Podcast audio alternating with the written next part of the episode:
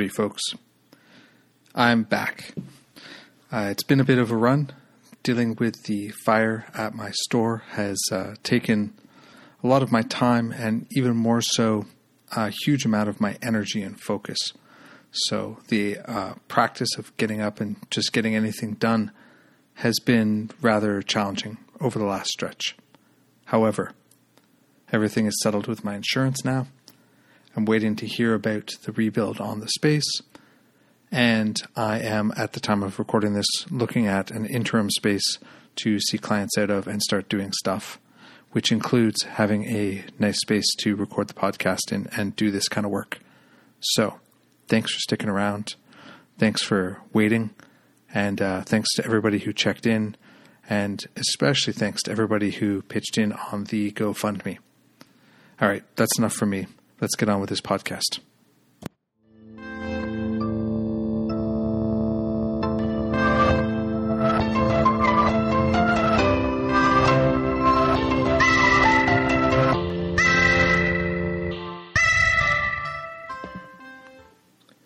Welcome to another installment of the Hermit's Net podcast. I'm here today with Marcus McCoy, and I would say that Marcus is a Renaissance person in a way. You know, I was thinking about how I would introduce them, and I'm like, well, they're they're into magic, and they're into plants, and they're into perfumes, and they're and I just started thinking, you know, they're kind of into everything as far as I know. You know, there's not a lot that sort of falls outside of the scope of their interests and so on. Uh, and I had the pleasure of meeting Marcus a few years back at the Northwest Tarot Symposium, and we had a great time hanging out, making ridiculous esoteric jokes, uh, and a little bit of serious conversation too. But uh, yeah, but for people who don't know you, Marcus, give us the give us the quick down low. Renaissance man is pretty good. Uh, that's a pretty good assertion. Uh, when I was younger, I would uh, try my hand at pretty much any art form. I could just, I just had to be creative, and I'd get really bored or hit like a dead end and have to like pursue some other art form. And uh, yeah, that, that's pretty accurate for me. Um, yeah, I I own. Um, two different businesses. I have the House of Orpheus and Troll Cunning Forge. Um, uh, Troll Cunning Forge is a artisan blacksmithing, talisman making project that I've started uh, a couple years ago when I started blacksmithing. I've only been doing that for a couple years now. Um, I really love it. Uh, really passionate about it. And uh, House of Orpheus is uh, my perfume company. Um, I've always had a passion for perfumes. I'm not the typical passion for perfumes, but uh, it's something that's really interested me for a very long time. Mm-hmm. So that project, uh, those are my two businesses, and then we run the Viridis Genii Symposium, my partner and I. And what else? yeah, I've got my we, we, we have a lot of different projects that we're working on. For sure. We're also going to be starting and a lot of different things. Very cool. So, I guess one of the things that stands out for me, and one of the reasons why I wanted to have you on the podcast, was to talk about kind of kind of what you do for sure, but also the way in which you approach it. Because you know, my experience of kind of uh, both talking with you and seeing your stuff online is that there is a, a different sense of relationship to plants and spirit and materials than than maybe I run into in a lot of places, you know. And I've seen a lot of talk over the last couple of years as the word animism returns to favor in the you know in the Western magical circles, and it seems to me that you've been an animist since before animism was cool. if that makes any sense, you know? But make animism cool, actually. Yeah. Yeah, the uh, bioregional animism project, bioregional animism was something that I had coined. Um, I started that many years ago and uh, started an online community back when tribes, I think tribes.net was a thing. Okay. And and had a the first blog on bioregional animism uh, mm-hmm. called Bioregional Animism. That sadly got taken offline when Blogger uh, got bought up or absorbed into Google, and they made it impossible for you to like maintain your or renew your uh, um, account with them. So yeah, it got absorbed, but I still have all the information. It's still in Blogger. I just can't have the bioregionalanimism.com anymore. Mm. You got law. Well, yeah. so tell, tell me about how you came to that. Like how, how did you come to bioregional animism? I was working with a South American shaman, um, doing, uh, particular set of ceremonies every year. Um, ceremony, the particular ceremony was called the long dance ceremony, and he would incorporate um, South American shamanic practices with this North American dance that he had learned from his teacher named Beautiful Painted Arrow, and a lot of the the insight that you got mm-hmm. from the long dance ceremony was that you are the land dancing. You are place. Um, mm-hmm. And so, as an extension of place, the spirit of place moves through you and creates uh, prayers. Um, it dances. And through that insight, I started recognizing that animism as a whole was the genius loci or the spirit of place um, moving through us, creating new traditions, establishing relationships to maintain uh, an equilibrium within the bioregion, within the, the, the larger ecological whole, uh, which includes human beings. But the problem is that most people think of themselves as being separate from mm-hmm. that. Sure.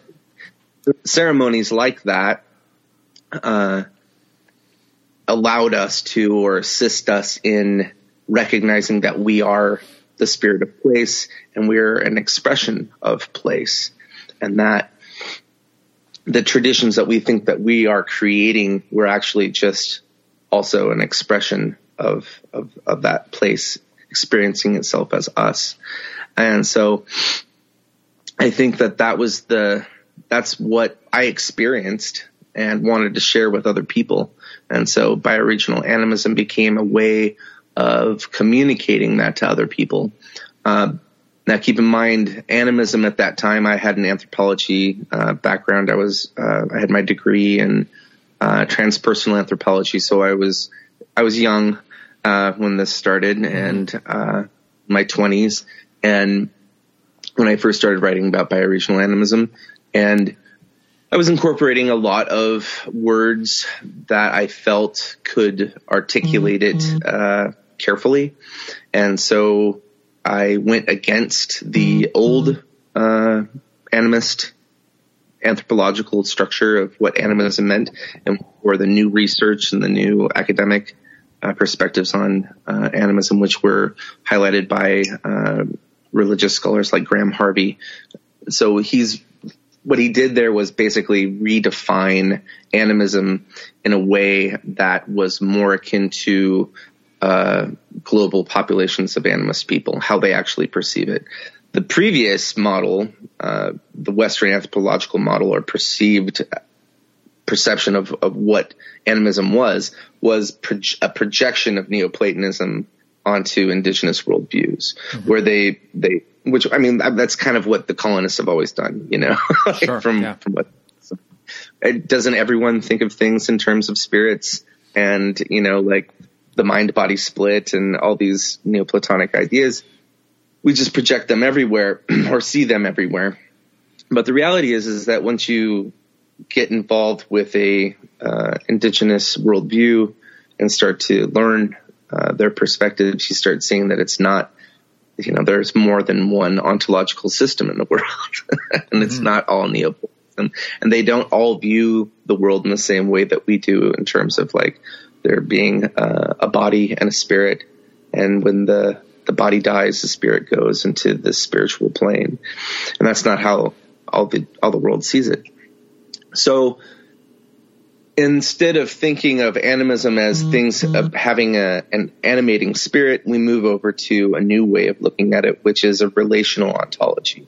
And I think that's the thing that a lot of people, now that animism is really popular, uh, a lot of people are really missing that. They're still thinking from this old colonial projection of animism onto uh, animist people, indigenous people. Um, but they they're doing themselves a great disservice into not thinking about it further and actually looking at what indigenous people did. And instead, they're just maintaining. They're not animists. They're still they're still Neoplatonists, but they're just now allowing other things to have a spirit. Right. right. So, so that distinction between sort of projecting uh, a human experience as a spirit in a body, right, being extended to everything else, which is the the sort of Platonic model, right, and and then in the other model, can you say more for people about what that what that difference is? How how is that difference? Seen you know and i understand there's no universal difference there but like what are what are some other ideas or other ways of thinking about that that you know that use smaller words maybe So, oh, you want me to use smaller words? Damn it. Okay. I used to do that in the psych word all the time when I led student groups. yeah so maybe do it. so, um, we are lending, we are, we are accepting that the, the world has many different, uh, viewpoints as to how it may work. Right. And that not one is superior to another. And that it is very mysterious. mm-hmm. And that that mystery may never be solved. yes Okay. So that that's that's that's how we can get our foundation of what maybe an ontology is mm-hmm. yeah from a simple standpoint. But then, so from a relational ontology standpoint, we're run, understanding that it's our relationships and how we relate with the world mm-hmm. around us mm-hmm. that help create the way we perceive the universe.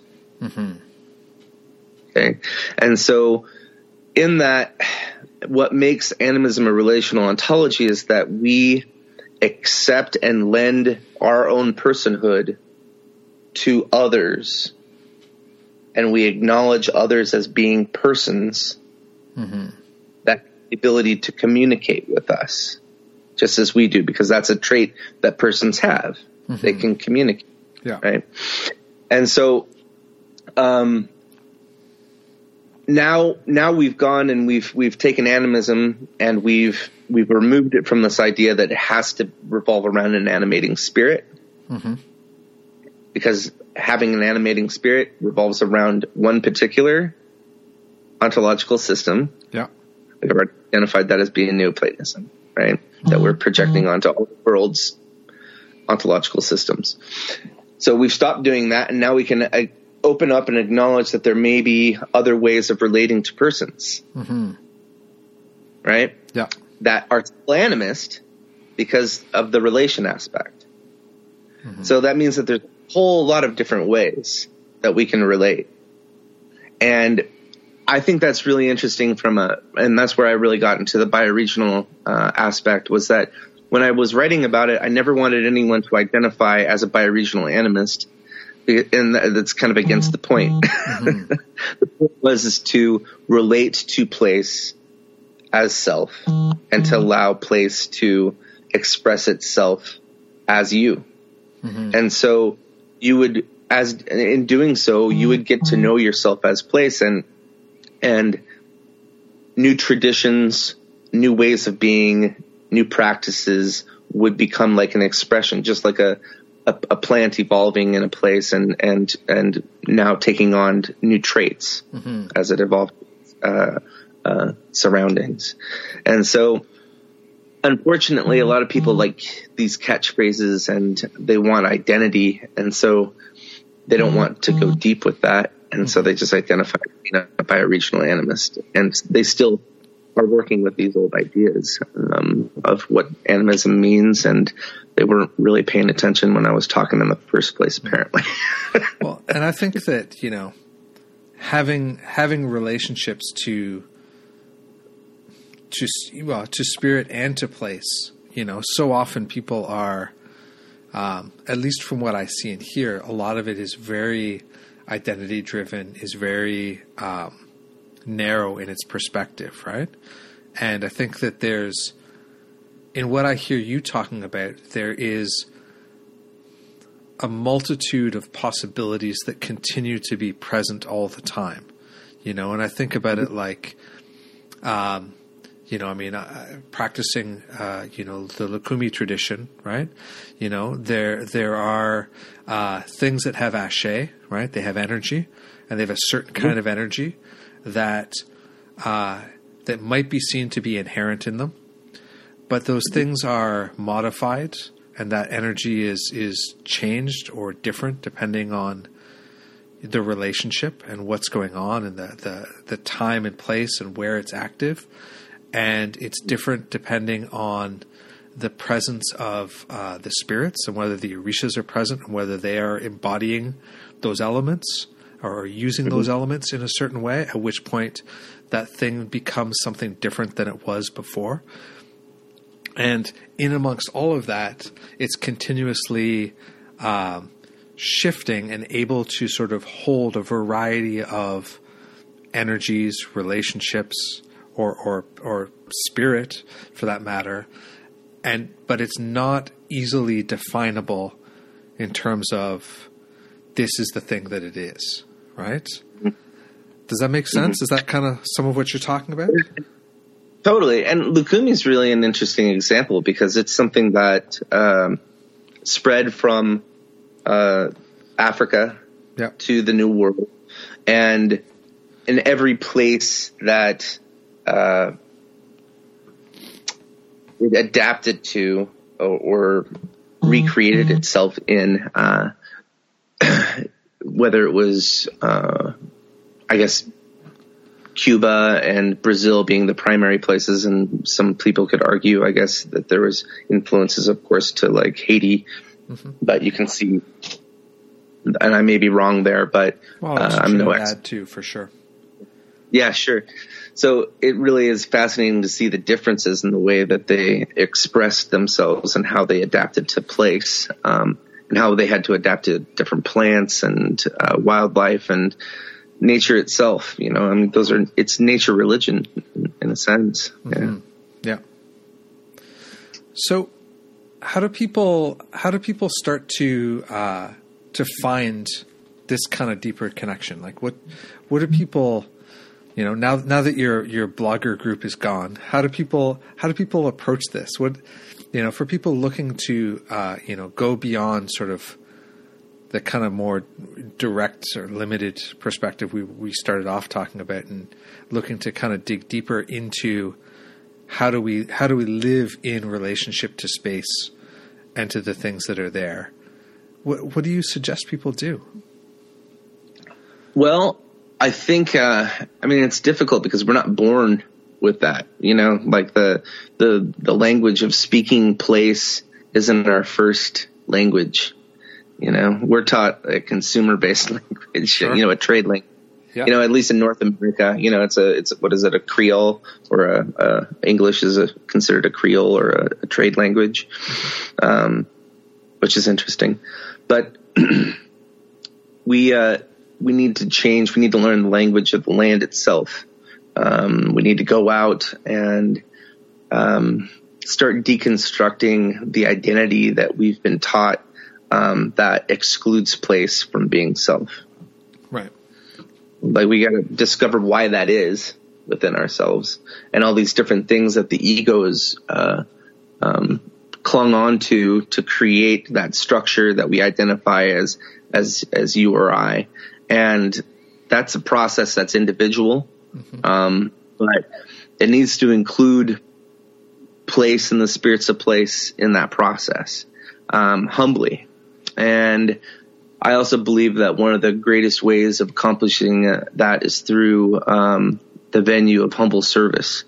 I think uh, finding a way to um, integrate your motivations in your spiritual path in that process of discovering uh, and deconstructing uh, the ego and replacing it with uh, a sense of uh, self as as as one with place mm. um, is best done through uh, the the lens of, of a path of servitude, humble servitude. Mm. Yeah, I think I think it's easy to, you know, and it's this come up on many podcasts that I've done over the the past few years. It's easy to have a very transactional relationship with spirit, or to try and have a transactional relationship with spirit. You know, I mean, mm-hmm. like think about how people approach the Goetia and other things, right? Listen here, you do this, I'll do this, let's get it done. You know, it's, but, you know, it's not necessarily, it doesn't, it doesn't necessarily work that way. Or, I mean, it can work that way, but it's not, yeah. it can't be, like, connecting to place can't be centered around that as the practice. That can be an I think that what I learned from Peruvian practices is the uh, idea of like sacred reciprocity, where there's a there's a, a an exchange of life force always going on, mm-hmm. uh, and that it's not transactional per se. Yeah. It's more of uh, respect and honor and gratitude, and there are these things that make animism that that are kind of like that you can see between all animist societies that become like a sort of uh, what you we consider spiritual, mm-hmm. um, where it's uh, it's it's living from the the heart and the will, you know, like where you're you're honoring everything, yeah, all the time, mm-hmm. and you're respect to everything all the time, and you're in such deep gratitude to everything all the time.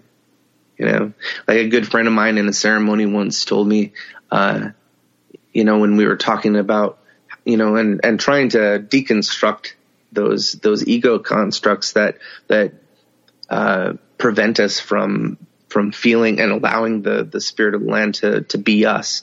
Mm-hmm. And he looked at me and he's like, you know, the more I'm grateful for, the more I have to be grateful for. Mm-hmm. and it was just those these little these little things, these little insights that come um, throughout life. You know, when you're dedicated to working on that that path, that uh, you remember, and they they they they're so simple, mm-hmm. but they they keep you they keep your feet on the ground. Yeah, for they sure. Evolution process and. Mm-hmm. Yeah, and I think that there's a quality to um, the way in which we pay attention that changes mm-hmm. with these kinds of approaches too.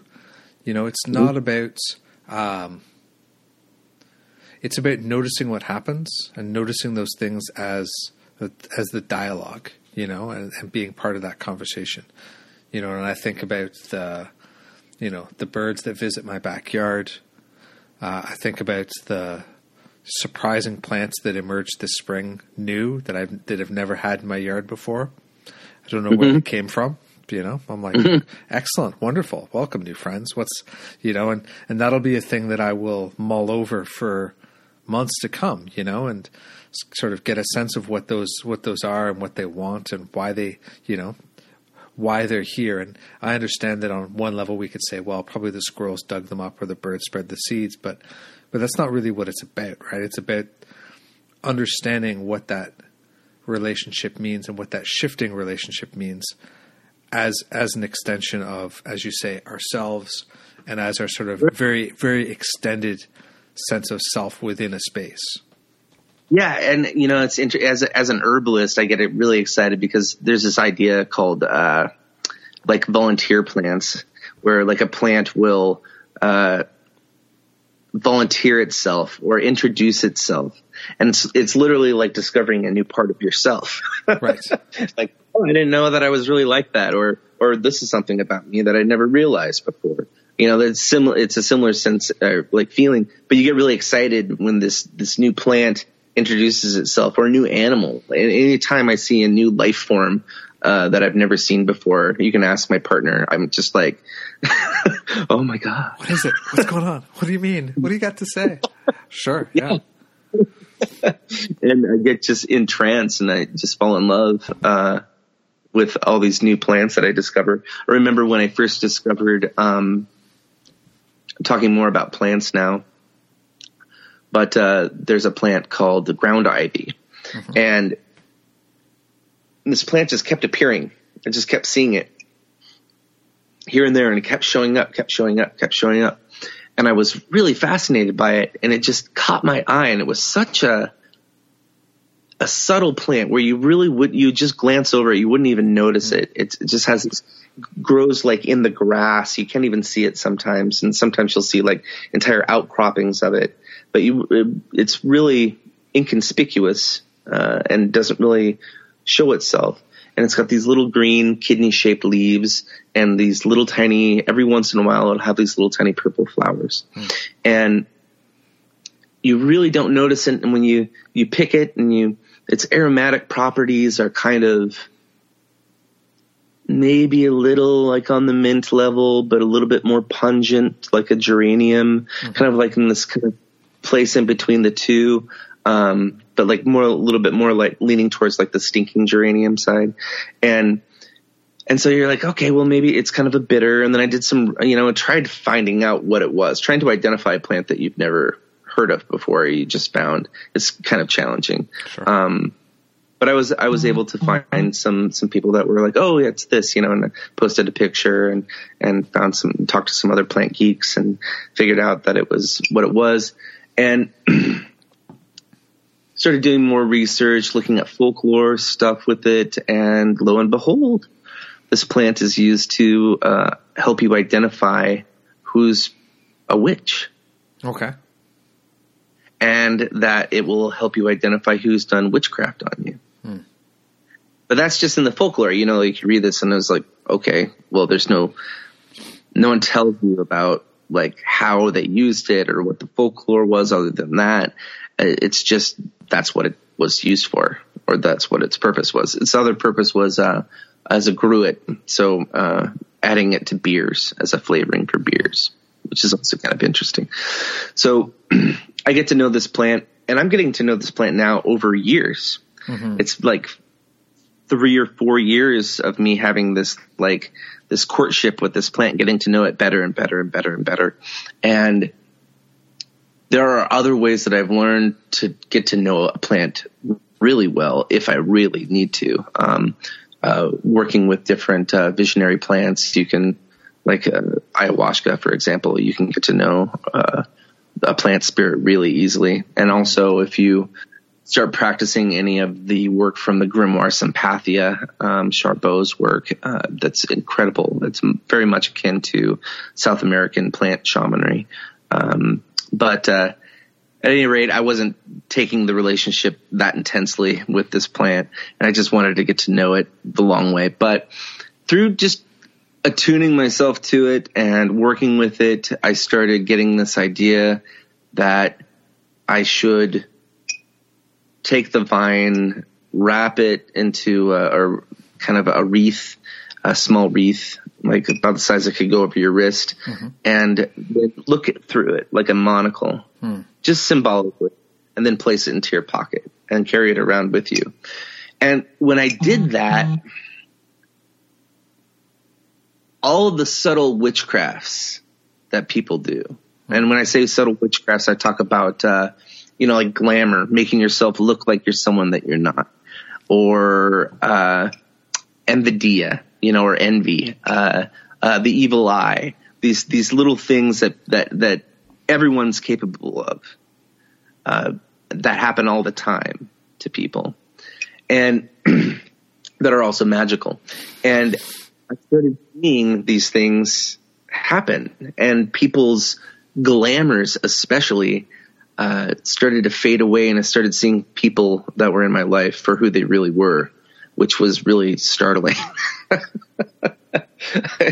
and I was really just blown away by this plant's ability to do that. Um, and uh, yeah, I grow it now. It's been very helpful. It's it's very helpful. Well, I think that it's one of the things that's fascinating. If you spend that time listening and relating, then the plants will will show their mysteries, right? You know, and it's so different than than the idea that we'll just, you know, Marcus, tell me what's the way, what's the thing I do, how do I, you know, what's the spell, what's the whatever, right?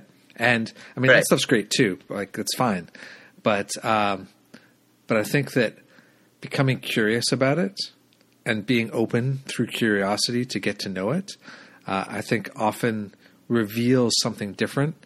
And to me, I think it's also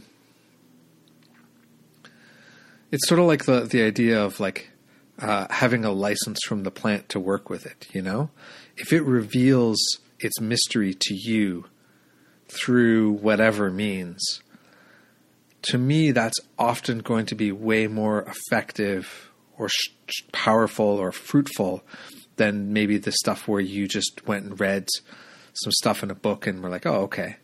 And it's also going to be back to that idea of place. It's going to be, you know, where you are and what's available to you, right?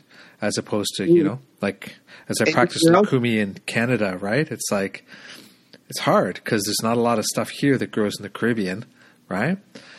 Some, Right. you know. Same here in Seattle. Yeah. You know, in the the Washington area. Yeah, I, my friends that practice Lukumi, you know, up in Seattle and Renton, yeah, they they have to deal with the same problems. You know, like with different trees or plants and things, and having to order them. And yeah, it's it's interesting uh, that tradition and its adaptations to place. Uh, working with the local plants.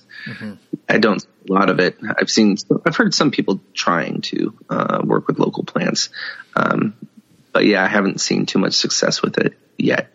Um, but once again, you know, like you were saying, we're we're treating the plant as a person, not an object or a tool. And I think a lot of times uh, the Western perspective is to treat things as objects and tools, and to have a very utilitarian uh, relationship with it. You know, a, a more of a, a a new animism, we'll call it new animism approach, would be to relate to the plant as a person, and to, like you were saying, you know, like establish a relationship with it. Let the plant teach you its its its secrets. You know, instead of trying to pry the secrets from the plant, we're we're getting to know it, and um, a lot of plants really want to to help. They want to introduce themselves to you. They want to, just like I was saying with the the volunteer plants. It's amazing. Uh, Motherwort is a classic plant for uh, um, new moms. And it will it's historically it's been known to to just start growing at a new mother's house. Just start growing there. And that just helps you know, if you know motherwort it's a um, a bit of an anti-anxiety. And i'm i'm sure that your nerves are frazzled when you're a new parent. Definitely. I can attest to that for sure. Well, and there's something too about being in relationship to those plants over time, you know. I uh, I used to do this ceremony uh, at this particular sort of woodland on a on a farm north of Toronto, and we did ceremony uh, every month for two years there, basically. And um, one of the one of the highlights was I spent uh, ten days there by myself, fasting and doing ceremonies and stuff. And during that time, my connection to that place grew tremendously, you know, because I was there, because I was around it, because I had seen it through seasons, you know. Um, And the culmination of that uh, particular retreat, there was uh, a tree, a, a large cherry tree that um, that was in sort of west of where at the west edge of the the space we did ritual at, and at the time that I was there, when I was doing my my evening sun salutations, I realized that the cherry sap was oozing out of the tree because as the sun set behind it, it became like little stained glass, you know, gems, you know? Oh, I know. Yeah. right Yeah. and and there are those moments where you know that's that's a 15 minute window in the day at one part of the year you know but being there for that it opens you up to to different things and to you know eh, different ways of relating to it and you know collecting that resin and working with it and doing other things and you know and so on right? It's just it, it's like uh it's like it opens a road for you to start traveling down. Mhm, Indeed, and it's it's even more it's even more interesting. They so a lot of different animist societies uh, believed because it was- once again they didn't necessarily all have this idea of like a spirit or a spirit world. A lot of things were just supernatural, hmm. right? And another trait that persons had was the trait of being able to shape change or become invisible. So we have invisibility and shape changing as being traits that persons have, especially supernaturally powerful persons. And plants and animals were considered some of the most supernaturally powerful beings around, uh, other than huge aspects of nature, you know, lightning, thunder, uh, mountains, rivers, lakes, things like that, the ocean. And so when you meet a plant and it has shape changed into human form and it talks to you and you get to relate to it as a as another than human person that is taking on the shape of a human person so that it can relate to you mm-hmm. you the level of intimacy and the way that you can relate to that plant changes all of a sudden. Because we now see that we no longer see that plant as other. We see it as as human. Well wow it's got a human face. It's got it's a person you know like because we're still so indoctrinated especially uh, to only see persons as human persons. Yeah. It's very hard for us still, especially I think in Western society, to to lend over uh, personhood to other than human persons or to things that we perceive as being other. Yeah. Uh, we, even within animist societies, that there were things that they didn't think of as being a person. And th- that's something that's important to like discuss on the table when we're looking at animism is that not all things were considered persons. Not all rocks were rock people. Certain rocks were. There were specific rocks sometimes, and then sometimes all, all rocks were considered rock persons. But for the most part, not all rocks were considered rock persons. And that's, that's something to consider and, and to bring into the, the conversation. But it's really interesting when you do have that experience and say like with the, the cherry tree that you saw or that you experienced, you have this really beautiful experience with, and you imagine meeting that being, that cherry tree, as it shape changed itself into a human being and spoke with human words in a way that you could understand and it had a conversation with you or it taught you something or it gave you a song or it taught you a particular type of magic or it taught you a particular type of magic that you could do with its body. Mm-hmm. Right? Yeah. Or it taught you lessons uh, and related its own personal personal virtues. You know, the virtues of the cherry are are renowned throughout poetic history. for sure yeah and so and its use in medicine and uh, culinary uh, things. You know, like I, I once met Strawberry and had uh, was received a powerful lesson from Strawberry and and uh, sex magic or how to attract and allure and to use glamour to attract people or, uh, to you. Strawberries most definitely are very skilled at that. she, she you know your email is going to be full after this comes out now right a lot of people are going to want to know how to talk to strawberry, but uh, but it's really um, it changes when you allow that to happen, and I, I believe that uh, the work, like I said once again, uh, really want to introduce more people to uh, Charubel's work and the the book, The Grimoire Sympathia. He was a Welsh uh, a Welsh wizard from the 1800s who was able to basically accomplish much of the same thing that we acknowledge that like South American ayahuasqueros are doing or vegetalistas are doing with with uh, ayahuasca, but through just honing his psychic abilities to communicate with plants, and he did it from a very Western esoteric model, which I think is really important for Western people to to recognize. Like here we have this Welsh, you know, if we want to call him a shaman or a sorcerer or a magician, whatever, you have him doing this thing that we exoticize mm-hmm. down in South America and within indigenous communities.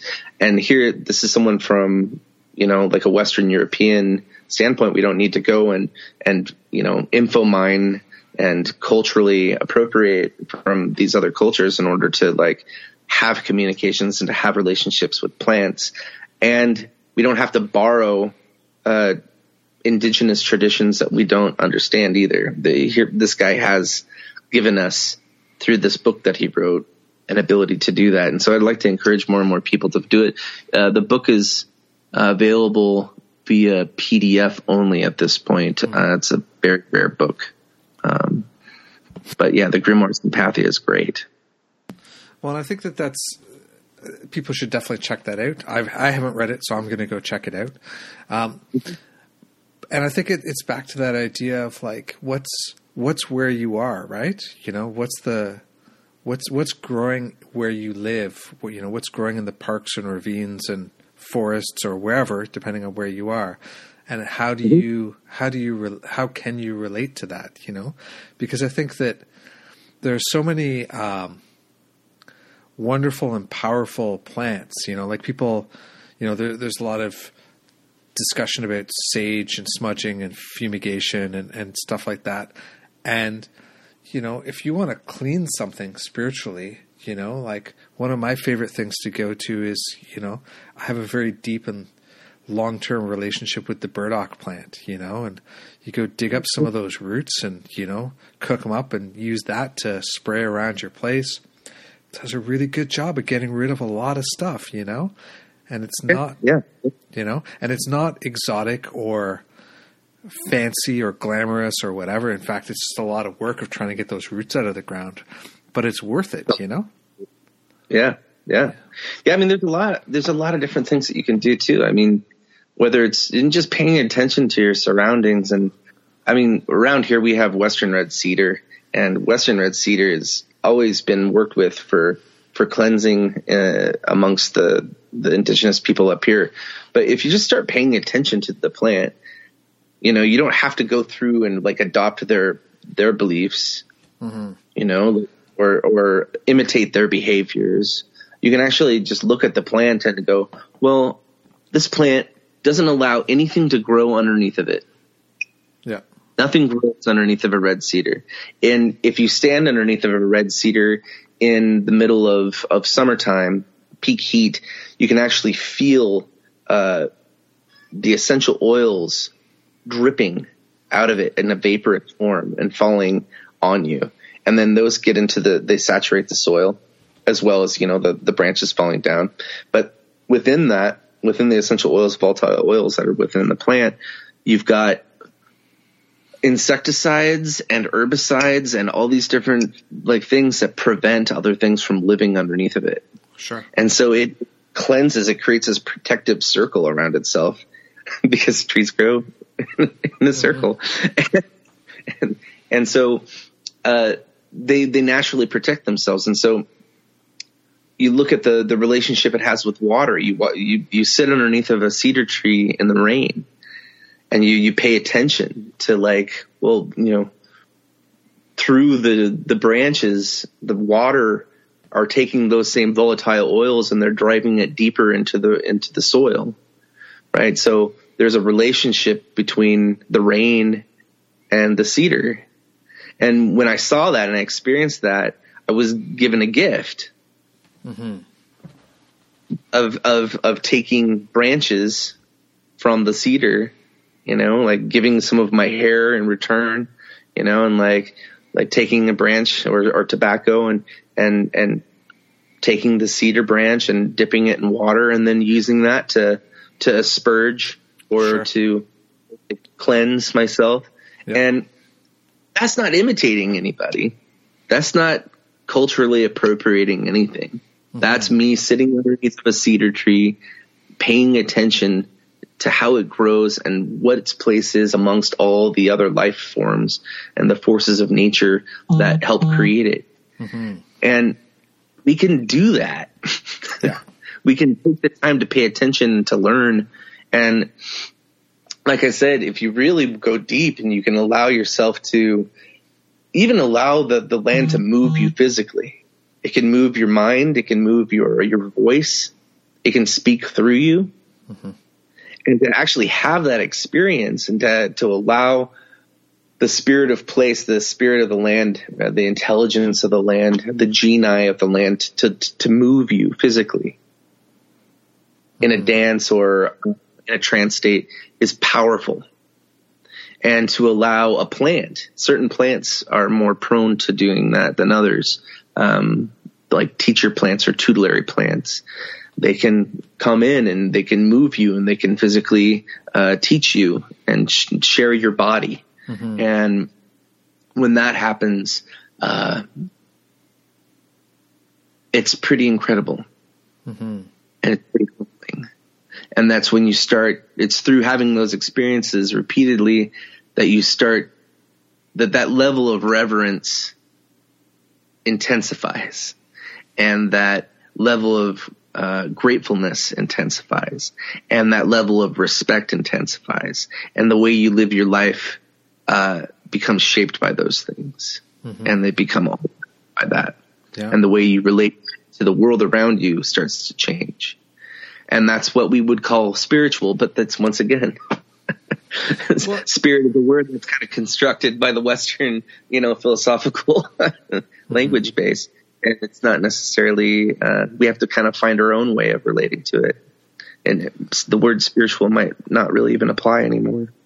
Well, and I think one of the things that happens too is that when you're when you're working to be present in that way, whether we want to think of it as the earth reveals more things to you, or perhaps the plants and other things that are there, you know, encourage their friends to reveal more to you, you know, but it becomes this process of uh, expanding and, and sort of opening towards you know, deeper access, deeper knowledge, you know, more mystery, because I think that mystery is always a part of it.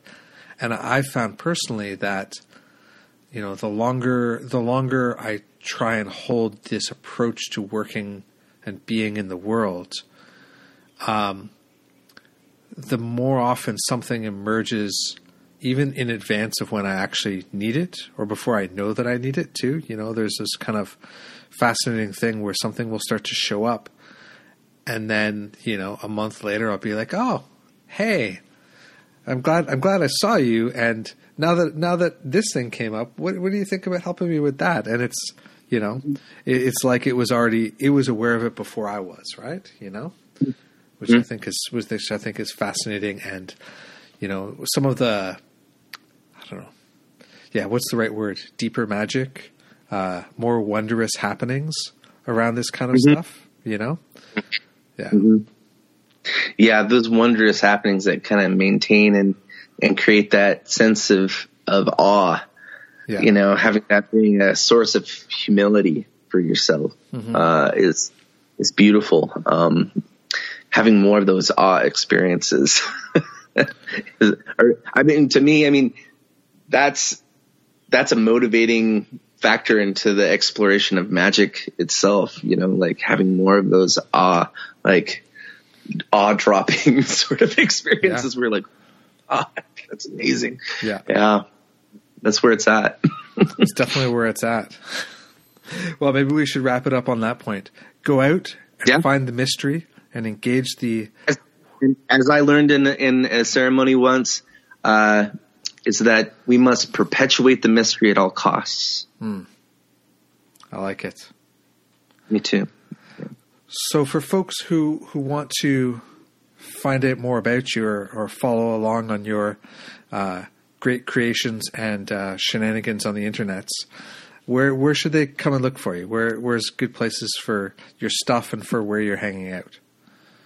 Okay, so I have houseoforpheus.com that you can find uh, pretty easily on Facebook as well as just houseoforpheus.com. And we're also on Instagram. I post on Instagram multiple times a day for each one of the projects that I work on, um, just to keep people informed. Um, then there's also my metalwork, uh, working with talismans and blacksmithing, and that's at uh, Troll Cunning Forge. And we're mostly on Instagram and Etsy.